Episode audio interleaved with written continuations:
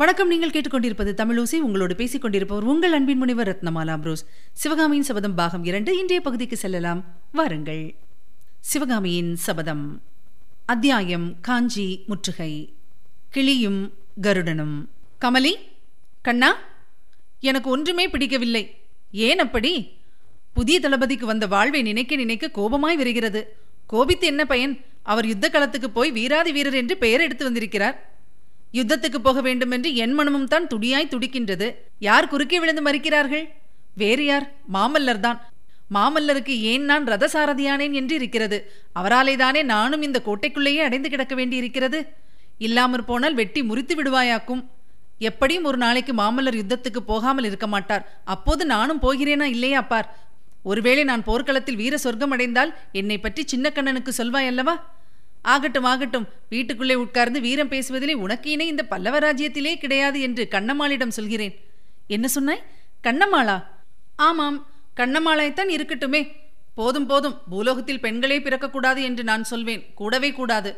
உண்மைதான் ஆண் பிள்ளைகளைப் போன்ற நிர்மூடர்கள் இருக்கிற உலகத்தில் பெண்களை பகவான் படைக்கக்கூடாதுதான்.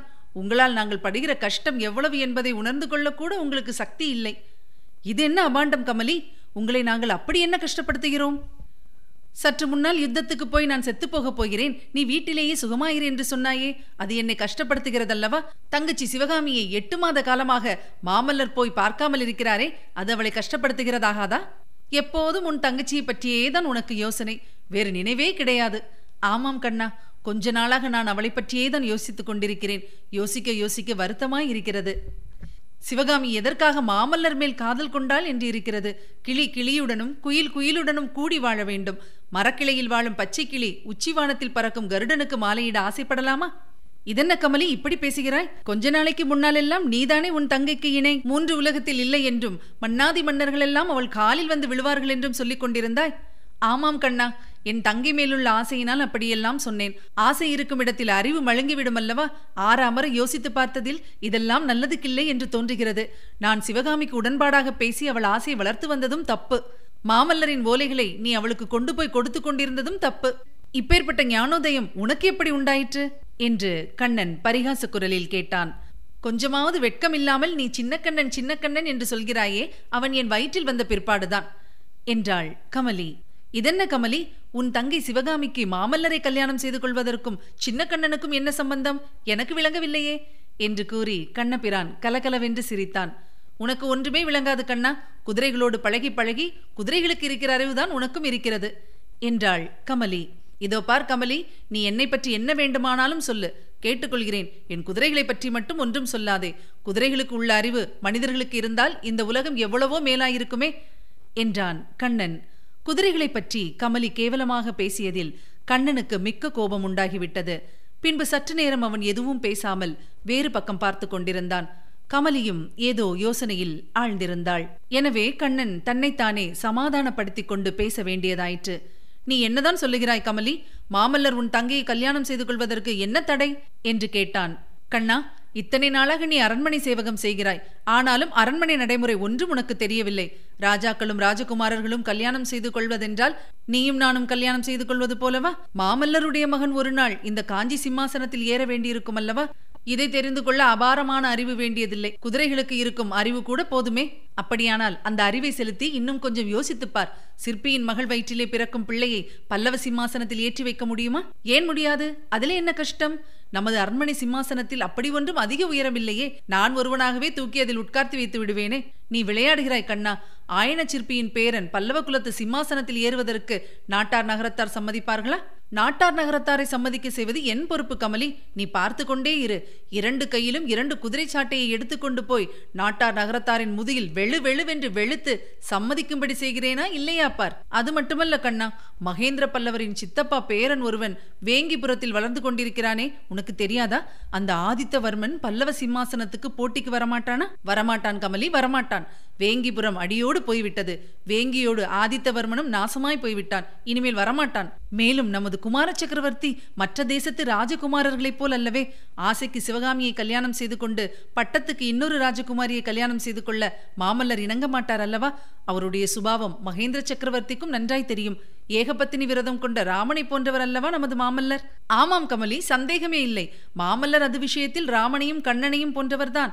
கோகுலத்து கண்ணனை நான் சொல்லவில்லை. அந்த அயோத்தி ராமனையும் இந்த காஞ்சி கண்ணனையும் போன்றவர் என்று கண்ணபிரான் தன்னை சுட்டிக்காட்டிக் கொள்ளவே கமலிக்கு சிரிப்பு பீரிட்டு கொண்டு வந்தது. சற்று பொறுத்து கண்ணபிரான் கமலி எனக்கு ஒரே அதிசயமாயிருக்கிறது. இவ்வளவு மர்மமான ராஜரீக விவகாரங்கள் எல்லாம் உனக்கு எப்படி தெரிந்தது? என்று கேட்டான். எல்லாம் எனக்கே தெரிந்து விடவில்லை கண்ணா. நானாக யோசித்ததில் கொஞ்சம் தெரிந்தது ஒட்டு கேட்டதில் மற்றதெல்லாம் தெரிந்தது. என்னத்தை ஒட்டு கேட்டாய்? எப்போது கேட்டாய்? நாலைந்து நாளைக்கு முன்னால். நீ வீட்டில் இல்லாத போது இங்கே ஒரு மனிதர் வந்திருந்தார் கண்ணா. அவரும் மாமாவும் வெகுநேரம் பேசிக் கொண்டிருந்தார்கள். சிவகாமியின் பெயர் காதில் விழவே நான் சுவர் ஓரமாய் நின்று கேட்டேன்.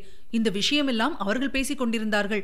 அதோடு அதோடு என்ன கமலி? இன்னொரு முக்கிய விஷயமும் பேசினார்கள். சொல்லு. சிவகாமிக்கு மாமல்லர் ஓலை எழுதுவதும் அதை நீ கொண்டு போய் கொடுத்து வருவதும் உன் அப்பாவுக்கு தெரிந்திருக்கிறது. அதை பற்றி அந்த புது மனிதரிடம் சொல்லிக் கொண்டிருந்தார். ஆஹா அந்த கிழக்கோட்டான் அந்த ராவண சந்நியாசி அந்த ருத்ராட்ச பூனை அப்படியா செய்து கொண்டிருக்கிறது? என்றான் கண்ணபிரான். அவனுடைய தந்தையை பற்றித்தான் அவ்வளவு மரியாதையான வார்த்தைகளை சொன்னான். கமலி அவனுடைய வாயை பொத்தினாள். அந்த புது மனிதர் யார் தெரியுமா கமலி? என்று கண்ணன் கேட்டான். தெரியாது அதற்கு முன்னால் அவரை நான் பார்த்ததே இல்லை என்றாள் கமலி. அந்த சமயத்தில் தெருவில் விரைவாக குதிரை பாய்ந்து வரும் சத்தம் கேட்டது. கண்ணன் கமலி இருவரும் பலகணி வழியாய் வீதியில் பார்த்தார்கள். நாலு கால் பாய்ச்சலில் சென்ற குதிரை மீது ஒருவன் போய்க் கொண்டிருந்தான். அவனுடைய முகம் ஒரு கணம். கண்ணன் வீட்டு பக்கம் திரும்பி மறுகணம் எதிரே நோக்கியது. கமலி கண்ணா அவர்தான். அந்த குதிரையில் போகிறவர்தான் அன்றைக்கு வந்து மாமாவுடன் பேசிக் கொண்டிருந்தவர். அவர் யார்? உனக்கு தெரியுமா? என்று கேட்டாள். தெரியும் கமலி. அவர்தான் ஒற்றர் தலைவர் சத்ருக்னன். மகேந்திர சக்கரவர்த்தியிடம் போய்விட்டு திரும்பி வருகிறான். ஏதோ விசேஷ செய்தி கொண்டு வருகிறான். இதோ தெரிந்து கொண்டு வருகிறேன் என்று கூறிவிட்டு கண்ணன் வெளியேறினான். ஒரு நாளிகைக்கெல்லாம் அந்த வீட்டு வாசலில் கடகடவென்ற சத்தத்துடன் ரதம் வந்து நின்றது. கண்ணபிரான் ரதத்தின் முன்தட்டிலிருந்து குதித்து உள்ளே ஓடி வந்து சமையற்கட்டிலிருந்து வந்து கொண்டிருந்த கமலியின் மேல் மோதிக்கொண்டான் அவ்வளவு என்ன அவசரம்? என்றாள் கமலி. கண்ணபிரான் என்ன அவசரமா? யுத்தத்துக்கு போகிற அவசரம்தான் என்றான். என்ன யுத்தத்துக்கு போகிறாயா? என்று கமலி பாய்ந்து வந்து கண்ணன் கழுத்தை தன் இரு கரங்களாலும் சேர்த்து கட்டிக்கொண்டாள் ஆமாம் கமலி ஒற்றர் தலைவன் சத்ருக்னன் மகேந்திர சக்கரவர்த்தியிடமிருந்து ஓலை கொண்டு வந்திருக்கிறான். மாமல்லர் போர்க்களத்துக்கு போக சக்கரவர்த்தி அனுமதி கொடுத்து விட்டார். இன்னும் அரை நாளிகையில் மாமல்லர் கிளம்புகிறார் கமலி. நீயும் கிளம்புகிறாயா கண்ணா? நிஜமாகவா? இதென்ன கேள்வி கமலி? மாமல்லர் போனால் நான் அவருடன் போகாமல் எப்படி இருக்க முடியும்? மாமல்லர் சக்கரவர்த்தியின் திருக்குமாரர் நாளைக்கு பல்லவ சிம்மாசனத்தில் ஏறப்போகிறவர் அவர் போர்க்களத்துக்கு போய் யுத்தம் செய்ய வேண்டும். நீ ஏன் போக வேண்டும்? எந்த ராஜா வந்தாலும் எந்த ராஜா போனாலும் நமக்கென்ன வந்தது? இது என்ன கமலி? நேற்று வரை நீ இப்படியெல்லாம் பேசினதில்லையே. நாம் பிறந்த நாட்டுக்கு அபாயம் வந்திருக்கும் போது நமக்கென்ன என்று நாம் வீட்டில் இருப்பதா? நாட்டுக்கு அபாயம் நகரத்துக்கு அபாயம் என்று ஓயாமல் சொல்கிறாயே கண்ணா. அப்படி என்ன அபாயம் வந்து விட்டது பல்லவ நாட்டுக்கு இது பொல்லாத காலம் கமலி. வடக்கே இருந்து வாதாபி புலிகேசி மிகப்பெரிய சைன்யத்துடன் வந்து கொண்டிருக்கிறார். அந்த சைனியத்தை தான் சக்கரவர்த்தி தடுத்து நிறுத்திக் கொண்டிருக்கிறார். இந்த பக்கத்தில் கங்க நாட்டு ராஜாவுக்கு அதற்குள் அவசரம் பொத்துக்கொண்டு விட்டது. புலிகேசிக்கு முன்னால் தான் காஞ்சிக்கு வந்து விட வேண்டும் என்று மேற்கு திக்கிலிருந்து படையெடுத்து வந்து கொண்டிருக்கிறான். கங்க நாட்டு ராஜாவின் பெயர் என்ன தெரியுமா கமலி? துர்விநீதன். துரியோதனனுடைய மறு அவதாரம் இவன்தான் போலிருக்கிறது. இந்த துர்விநீதனை எதிர்க்கத்தான் மாமல்லர் கிளம்புகிறார் கமலி. நானும் கிளம்புகிறேன். இத்தனை நாளும் நான் எப்போது வரும் என்று ஏங்கி தவித்துக் கொண்டிருந்த சந்தர்ப்பம் வந்திருக்கிறது. மனப்பூர்வமாக உற்சாகமாக எனக்கு விடை கொடுத்து அனுப்பு. கண்ணா நான் என்ன செய்யட்டும்? என் மனத்தில் ஏனோ உற்சாகமில்லை. என் தங்கை சிவகாமியை நினைக்க மனச்சோர்வு அதிகமாகிறது. அவளுடைய தலைவிதி என்னவோ என்று என்ன என்ன ஏக்கமாய் இருக்கிறது ஆஹா முக்கியமான விஷயத்தை சொல்லாமல் விட்டுவிட்டேனே. மகேந்திர சக்கரவர்த்தியை பற்றி நீ என்னவெல்லாமோ சந்தேகப்பட்டாய் அல்லவா கமலி? அதெல்லாம் சுத்த தப்பு. சக்கரவர்த்தி என்ன சொல்லி அனுப்பியிருக்கிறார் தெரியுமா? மாமல்லரை போர்க்களத்துக்கு போவதற்கு முன்னால் நேரே ஆயனர் வீட்டுக்கு சென்று ஆயனரையும் சிவகாமியையும் உடனே காஞ்சிக்கோட்டைக்கு அனுப்ப சொல்லியிருக்கிறார். ஒருவேளை நானே அவர்களை ரதத்தில் ஏற்றி கொண்டு வந்து இங்கே விட்டு போனாலும் போவேன். மகேந்திர பல்லவரை பற்றி இப்போது என்ன சொல்கிறாய் கமலி? அவர் நல்லவரா? பொல்லாதவரா?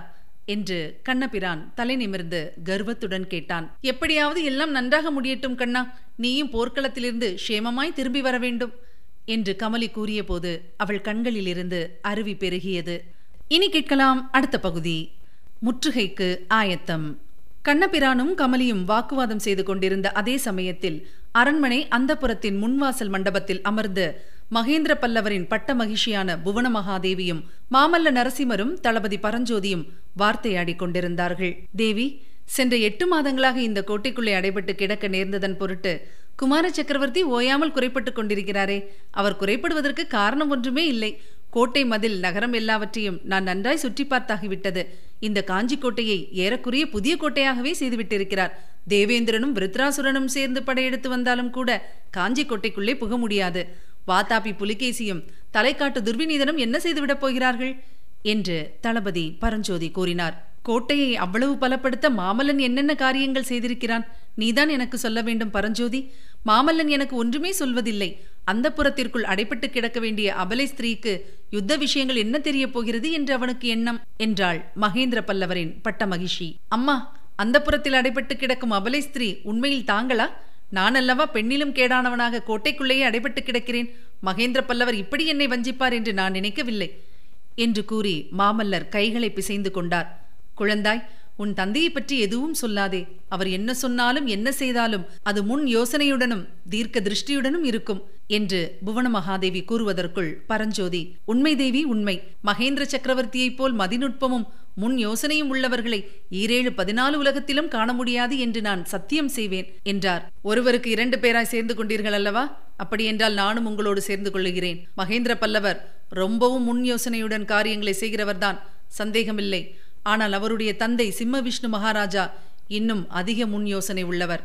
ஆகையினால்தான் அவர் துர்விநீதனுடைய தந்தைக்கு பட்டம் கட்டி வைத்தார். அவரே நேரில் கங்கதேசம் சென்று தம் கையினாலேயே மகுடம் சூட்டினார். அந்த காரியத்துக்கு எவ்வளவு நன்றாய் இப்போது துர்விநீதன் நன்றி செலுத்துகிறான் பாருங்கள். சிங்கமும் சிங்கமும் சண்டை போட்டுக் கொண்டிருக்கும் போது நடுவில் நரி நுழைவது போல் புலிகேசி படையெடுத்திருக்கும் சமயம் பார்த்து துர்விநீதனும் பல்லவ ராஜ்யத்தின் மீது படையெடுத்து வருகிறான். அவசர அவசரமாக எங்கும் ராத்தங்காமல் துர்விநீதன் தன் சைன்யத்துடன் வந்து கொண்டிருக்கிறான். இது தெரிந்தும் நான் இந்த கோட்டைக்குள்ளே அடைந்து கிடக்க வேண்டியிருக்கிறது. நீங்கள் சக்கரவர்த்தியின் மதிநுட்பத்தையும் தீர்க்காலோசனையையும் பற்றி பேசுகிற போது எனக்கு உடம்பெல்லாம் பற்றி எரிகிறது என்று மாமல்லர் கூறுகையில் அவருடைய கண்கள் நெருப்பு தணலை போல் சிவந்து தீப்பொறியை கக்கின. குழந்தாய் வீணாக நொந்து கொள்ளாதே. கங்கபாடி அரசனின் நன்றியற்ற துரோக செயலை நினைத்தால் எனக்கும் கோபமாய்த்தான் இருக்கிறது. அதற்காக என்ன செய்யலாம்? எதற்கும் காலம் வரவேண்டுமல்லவா? என்றாள் புவன மகாதேவி தேவி துர்விநீதனுக்கு தக்க தண்டனை கொடுக்க இதற்குள்ளாகவே சக்கரவர்த்தி திட்டம் போட்டிருப்பார். சந்தேகமில்லை என்றார் தளபதி பரஞ்சோதி. சக்கரவர்த்தி திட்டம் போட்டிருப்பார் அதை நிறைவேற்றவும் செய்வார். ஆனால் நான் ஒருவன் எதற்காக யுவ மகாராஜா குமார சக்கரவர்த்தி மாமலன் முதலிய பட்டங்களை சுமந்து கொண்டிருக்கிறேன்? அம்மா பாரத கதையில் வரும் உத்தரகுமாரனை விட கேடானவன் ஒருவன் உண்டு என்றால் அவன் நான் தான் உத்தரகுமாரனாவது போர்க்களத்துக்கு போய்விட்டு திரும்பி ஓடி வந்தான். நானோ அரண்மனையை விட்டு வெளிக்கிளம்பவே இல்லை. மகாபாரத கதையை எழுதியது போல் இந்த காலத்து கதையை யாராவது எழுதினால் என்னுடைய வீரத்தையும் தீரத்தையும் எவ்வளவு பாராட்டுவார்கள்? ஆனாலும் நான் சாந்தமாக இருக்க வேண்டும் என்று நீங்கள் இருவரும் சேர்ந்து உபதேசிக்கிறீர்கள் என்று கூறியபோது வீர மாமல்லரின் கண்களில் நீர் ததும்பி நின்றது. அவருடைய முகத்தை நேருக்கு நேர் பார்க்க முடியாதவராயிருந்த பரஞ்சோதி சக்கரவர்த்தினியை நோக்கி தேவி பல்லவகுமாரர் தம்மை உத்தரகுமாரனுடன் ஒப்பிட்டுக் கொள்வது கொஞ்சமும் பொருத்தமாயில்லை. மற்ற எல்லாரும் போருக்கு போன போது உத்தரகுமாரன் என்ன செய்து கொண்டிருந்தான்? தன்னுடைய தங்கை உத்தரகுமாரி நாட்டியம் கற்றுக்கொள்வதை பார்த்து கொண்டு காலம் கழித்தான். மாமல்லர் அப்படி காலம் கழிக்கவில்லையே என்றார். இவ்விதம் அவர் சொல்லி வருகையில் மூன்று பேருக்கும் சிவகாமியின் நாட்டியக்கலை விஷயம் ஞாபகம் வந்தது. மாமல்லரின் முகம் சுருங்கியது. பரஞ்சோதி தாம் நடனக்கலையை பற்றி பிரஸ்தாபித்தது உசித தவறு என்பதை உணர்ந்து கொண்டு மேலும் யுத்தம் இன்னும் ஆரம்பமாக கூட இல்லையே. மகாபாரத யுத்தத்தை காட்டிலும் எத்தனையோ மடங்கு பெரிய யுத்தம் இனிமேல் தானே நடக்க இருக்கிறது. மாமல்லர் வீர செயல்கள் புரிவதற்கு இனிமேல் தானே சந்தர்ப்பங்கள் வரப்போகின்றன என்றார். போதும் போதும். எத்தனை யுத்தம் நடந்தால்தான் என்ன?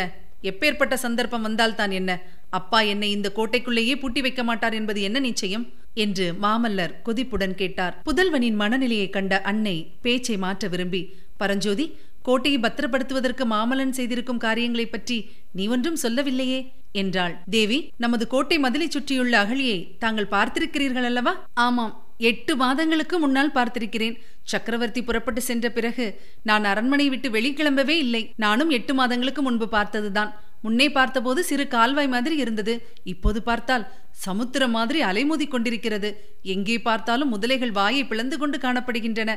வாதாபி சைன்யத்தில் எத்தனை பேருக்கு இந்த அகழியில் மோட்சம் கிடைக்கப் போகிறதோ? என்றார் பரஞ்சோதி. அகழியில் அவர்கள் இறங்கினால் தானே பாலங்கள் அமைத்துக் கொண்டு வந்தால் அல்லது படகிலே வந்தால்? தேவி அகழியின் அருகில் வருகிறவர்கள் மீது அம்புகளை பொழிய ஐயாயிரம் வில் வீரர்கள் மதில் சுவர்கள் மீது மறைந்து காத்திருப்பார்கள். அப்படியும் அகழியை தாண்டி வருகிறவர்களுக்கு மதில் சுவருக்கும் அகழிக்கும் மத்தியில் எத்தனையோ அதிசயங்கள் காத்து கொண்டிருக்கும். வெளிக்கு தெரியாத பள்ளங்களில் அவர்கள் விழுந்து காலை ஒடித்துக் கொள்வார்கள். ஆங்காங்கே கண்ணுக்கு தெரியாதபடி விரித்திருக்கும் வலைகளிலும் பொறிகளிலும் சிக்கிக் கொள்வார்கள். இவற்றையெல்லாம் மீறி வந்து மதில் சுவர் மேல் ஏற முயலும் சளுக்க வீரர் தலைகளின் மீது மதில் சுவரின் மேல் வைத்திருக்கும் பாறாங்கற்கள் உருண்டு விழும். வாதாபி சைன்யம் கடலை போல் பெரியதென்று சொல்கிறார்களே பரஞ்சோதி. லட்சக்கணக்கான வீரர்கள் மனம் வைத்தால் அகழியை ஆங்காங்கே தூர்த்து வழி ஏற்படுத்திக் கொள்ளலாம் அல்லவா? ஆமாம் தேவி அகழியை தூர்க்கலாம். ஆனால் கோட்டை மதிலை அவ்வளவு சுலபமாக இடிக்க முடியாது.